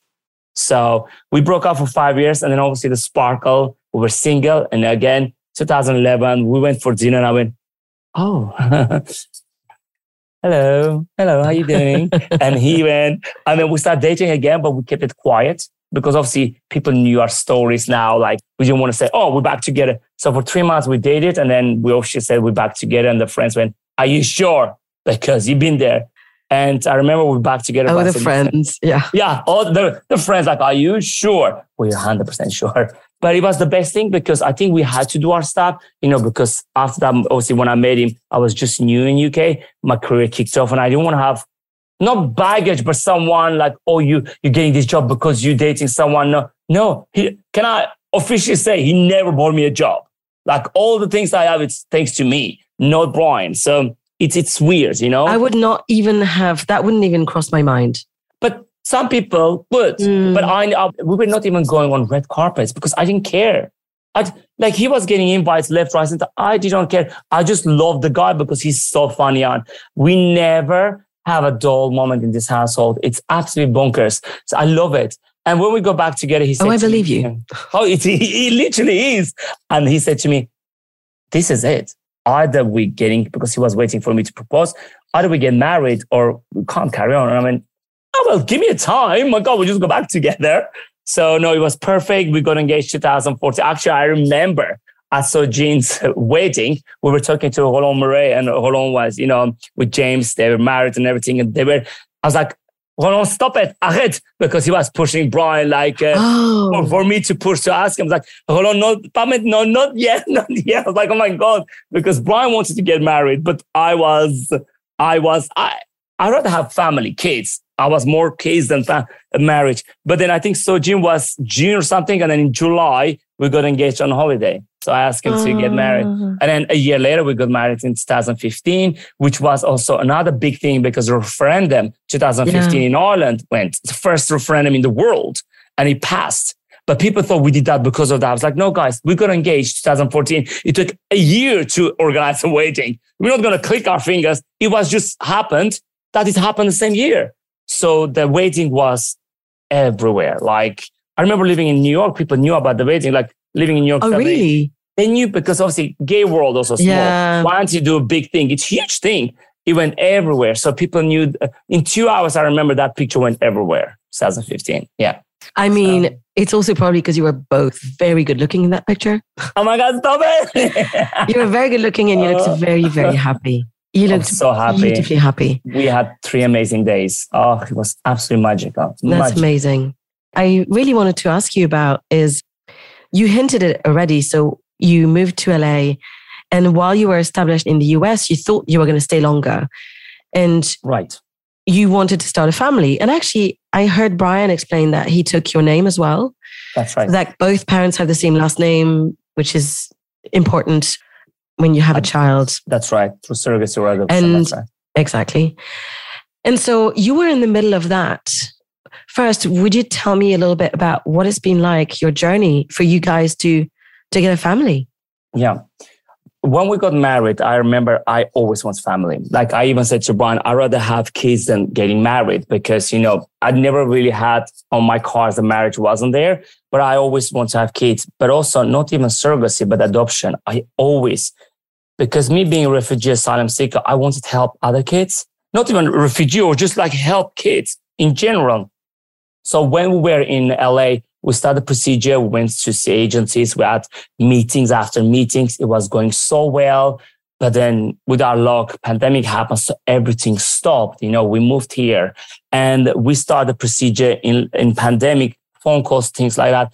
It's so hard to adopt in Ireland. First of all, it's good there's not many kids, but also like that's amazing. Yeah. But also when we called, when we say we're gay, it's already like um taboo kind of Right. don't really like ah yeah and also we're getting older so if there are kids they're gonna go to i'm 42 brian's 44 the kids gonna go to someone who's in their 30s so it was very like a it's like down it's like somebody's beating you down. Every time we open a door the door is literally shutting to your face. It was such a heavy momentum for Brian and I. We've been working on this uh, since, I mean, working so, so businessy, like, but we want to have family since we got married because that was our next chapter in our lives. But obviously didn't work, didn't work, didn't work. And then we just end up saying, okay, I was kind of against it because again, I couldn't justify to spend so much money to the surrogacy. It's expensive. If you can't afford surrogacy, it's sad so many families can't have kids. So even though they want it, but they can't afford Sure. the money. And I mean, that was really upsetting me. But obviously now the adoption is very late for us and surrogacy was the next thing. But then miracle happened when, um, you know, because people saying, oh my God, Brian's got so many sisters, surely somebody will help you. You always joke, you know, you always kind of like joke, yeah, oh my God, would you do it? Would you do it? And all of them, they said, listen, I would have done it, but I've already three kids, one kid. And, you know, the, my pregnancy was very hard on me. I wouldn't do it. But one person who literally saved us, like she gave me the most, oh my God, I can't even describe. I was saying we will never be able to repay her back because what she done for us, it's, Yeah. it's just selfless. Is that the word? Self, like, like Yeah. no string attached. I remember first time she approached us, we're like, oh my God, stop it. Yeah, whatever. Like, you know, you're joking. And then I think second time she approached us, like, oh my God, stop it. You know, joking again, you know, you don't think she's all, like, it's a big thing. You're not just gonna say, oh, I'm gonna do it for you. And then, and then what's happened, uh, we were literally thinking and saying to each other, we are gonna go with Aoife, but at the same time, Brian went on a walk, came back, and that was kind of like the momentum's there. We are actually doing, and um, it's gonna happen. It's actually gonna happen. And from there, that was January 2021, and that's all it started, getting all together. I'm getting emotional. It all started together, and and we started procedure. And now here we are. We, I mean, it was up and down. It was a roller coaster of journey hmm especially in Ireland, because there's no legislation in Ireland, there's no laws, surrogacy. Ah. So you don't know where you're going. It's been a massive, massive thing, but there are things changing here, which is amazing. And everybody should be able to do surrogacy. Like it's like you helping families so much. Yeah. You have no idea. And people saying, but why do you want to have kids? That was my purpose. I always wanted a family. I always, always my dream to help someone, or I always want to have family. I want to keep that legacy going. The Dowling Gourounlian legacy. I want that to be going. Why not? You know? Yeah. And we have the most incredible little Baba, Blake Marie Rose. She's just our life. She, what was I doing? I was like Thursday, 5 p.m. I don't remember.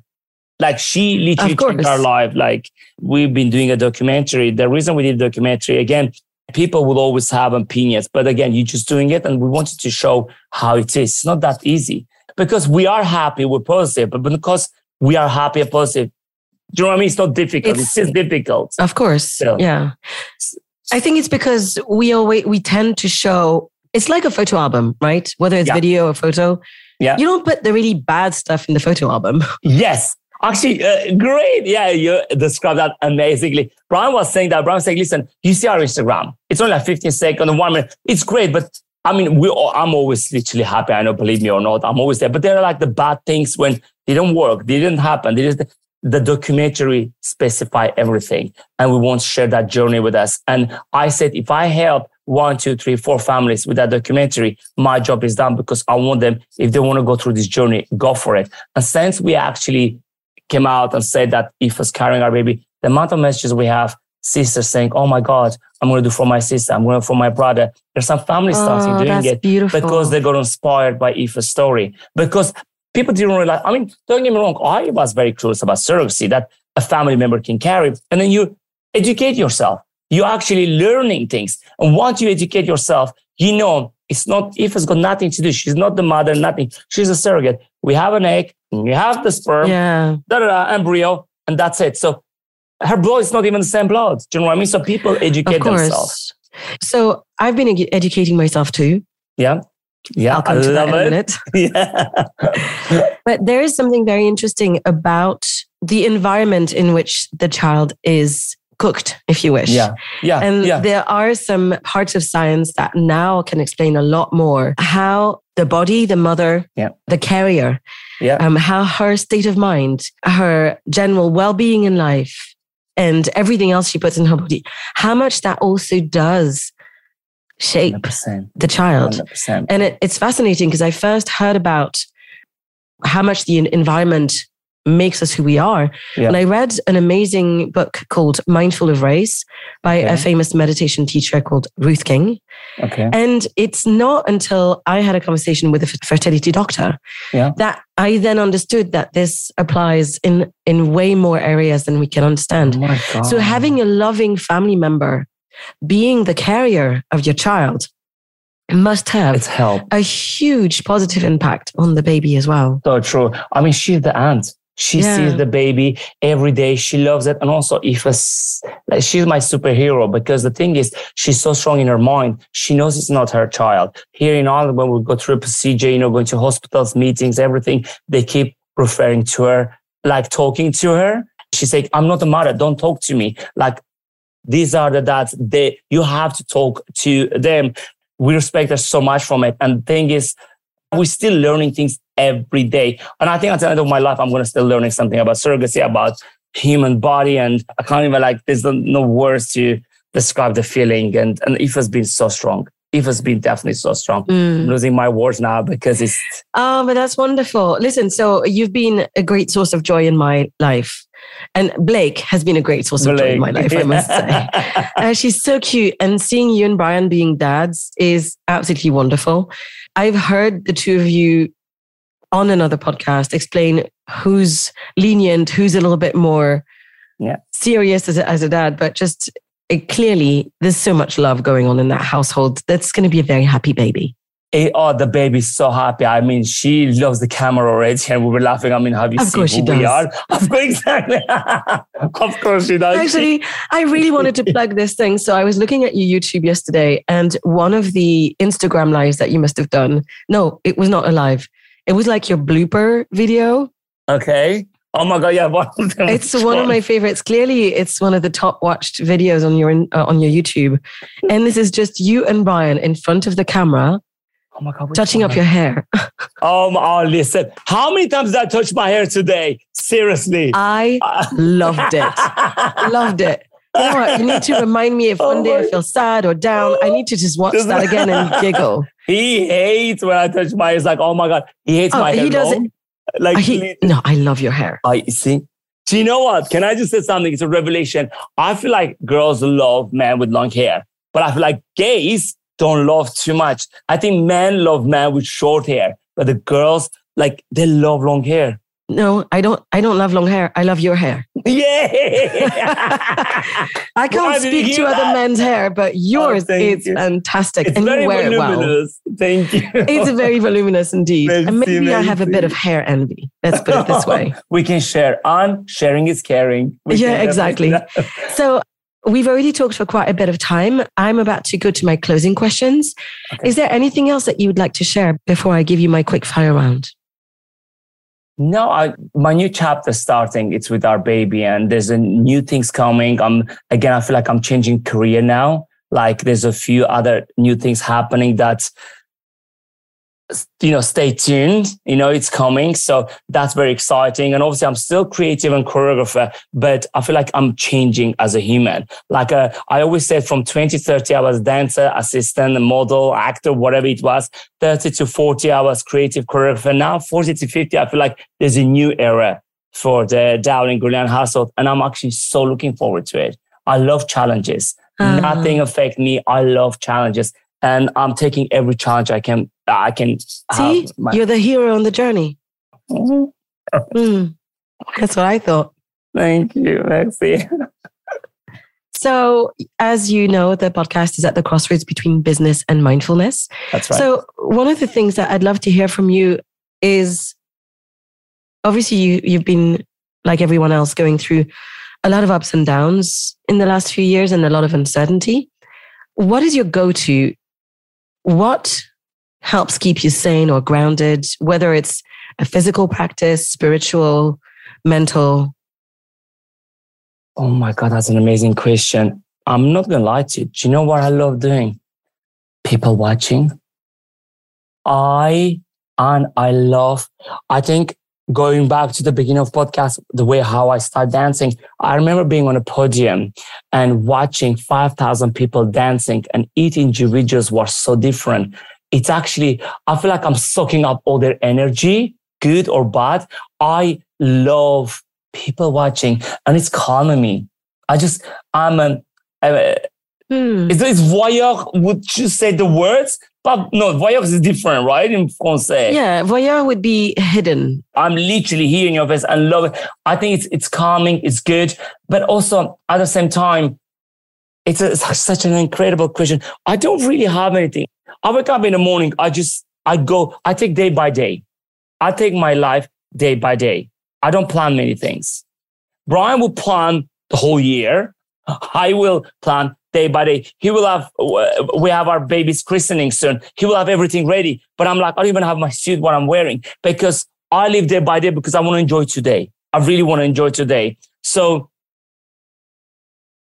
oh my God. I think I I think maybe that's an interesting thing to to leave you with. Grounding principle is to live day by day. I love, yeah, I am. I remember Mm. dating people when I say they're like, "Oh, uh, what do you do next?" Well, I was like, "Guys, I don't know. I want to live by day. I don't know if what's going to happen to me." I think also my dad changed me a lot. I think because he has so many, so many, not memory, um, things to do. Plans. plans, plans. so many things he wanted to do. Never done them.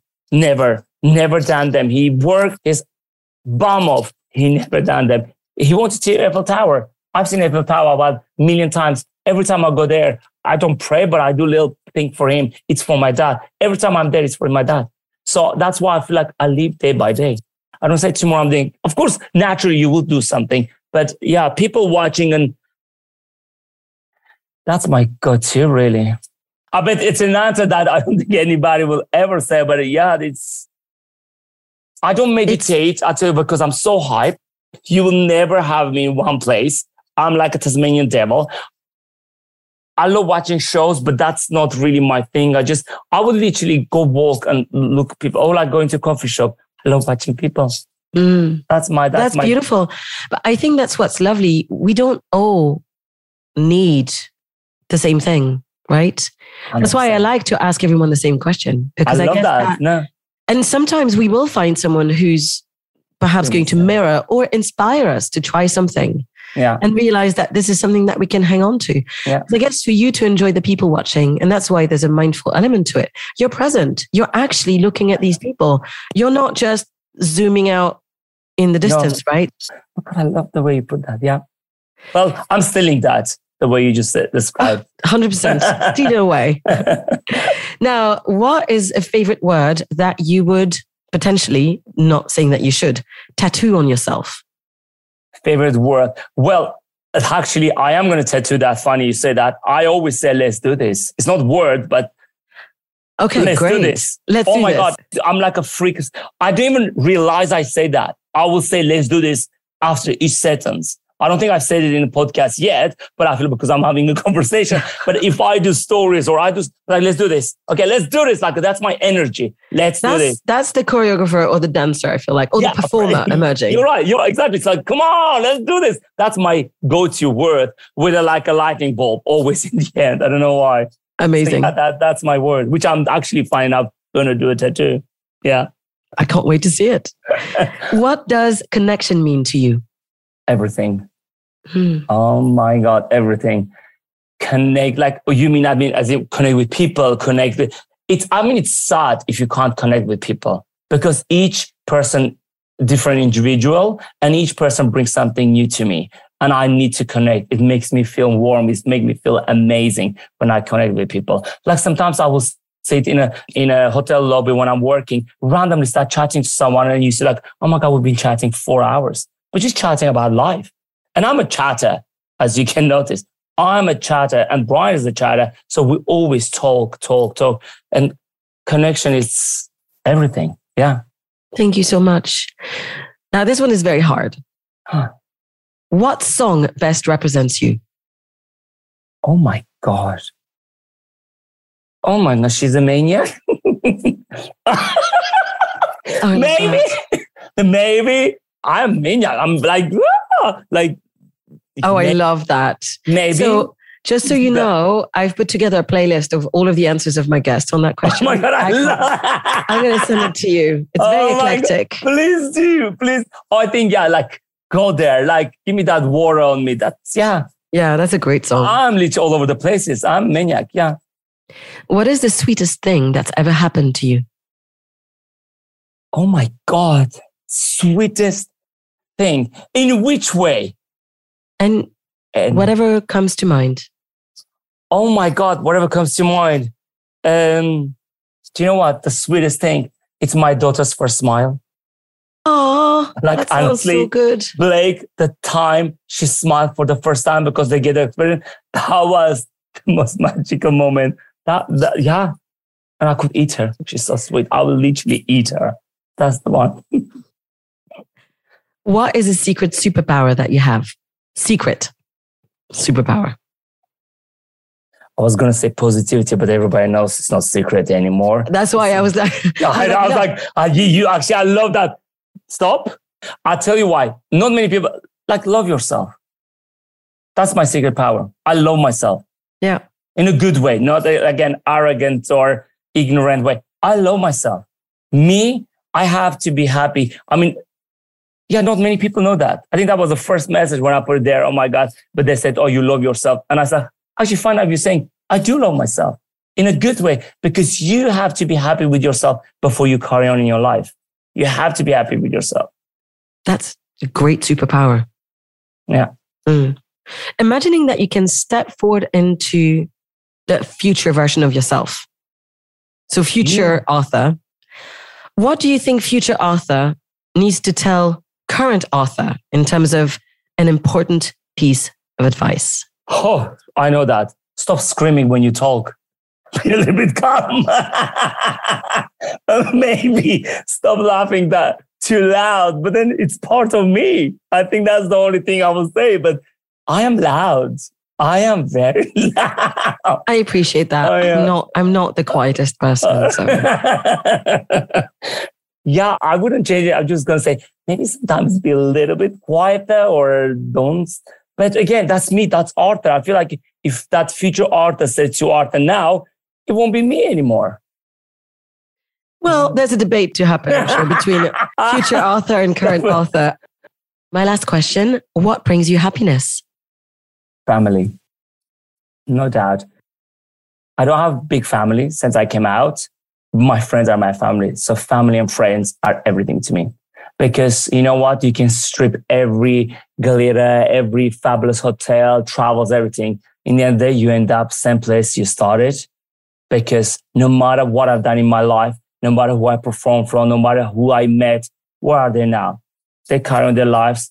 The buildings are gone. This is there, but family and friends, they're going to be there and you have to keep them dear, near, dear that's what they say. So they're everything to you because you can just have fish and chips on a Saturday night around the tables, just have fun. That's the most amazing feeling ever. That's it. Material things come and go, but family, yeah. Family and friends. Beautiful. Thank you so much, merci. Arthur. Oh my God, merci for having me. Thank you so much. It was such a joy to talk to you. I've used the word joy a bunch of times whilst referring to you in the last two hours. So this clearly shows this is not my go-to word. it, it, clearly shows, uh, or let's say, speaks to the feeling that I have got when when I'm around you. Merci beaucoup. It's been a pleasure. Thank pleasure. you. I will put all of the links to your website, your Instagram, Perfect. for Thank you. everyone who wants to come and check you out. And I'm going to send you so much love to you and Brian and baby Blake and Thank you so much. Aoife and all your friends and family. And I hope that it won't be too long until we see each other again. Hundred percent. You have to come to visit us in Ireland. Please do. Yay! you have to. excuse. We're Irish waiting. I mean, I feel like Irish now. We're waiting for you. You have to come. It's good Okay, excuse. I will. I will. I Merci, will. je t'aime, je t'aime, merci. Mwah. Have the most beautiful day. Thank you. You too. Bye. So, friends and listeners, thanks again for joining me today. If you'd like to hear more, you can subscribe to the show on the platform of your choice. If you'd like to connect, you can get in touch with me at Annavi on Twitter, Anne Mulethaler on LinkedIn, or on Instagram at underscore out of the clouds, where I also share daily musings about mindfulness. You can also find all of the episodes of the podcast and much more on my website, annvmilitana.com. If you don't know how to spell it, it's also going to be in the show notes. If you would like to get regular news directly delivered to your inbox, I invite you to sign up to my monthly newsletter. So that's it for this episode. Thank you so much for listening to Out of the Clouds. I hope that you will join me again next time. And until then, be well, be safe, and take care.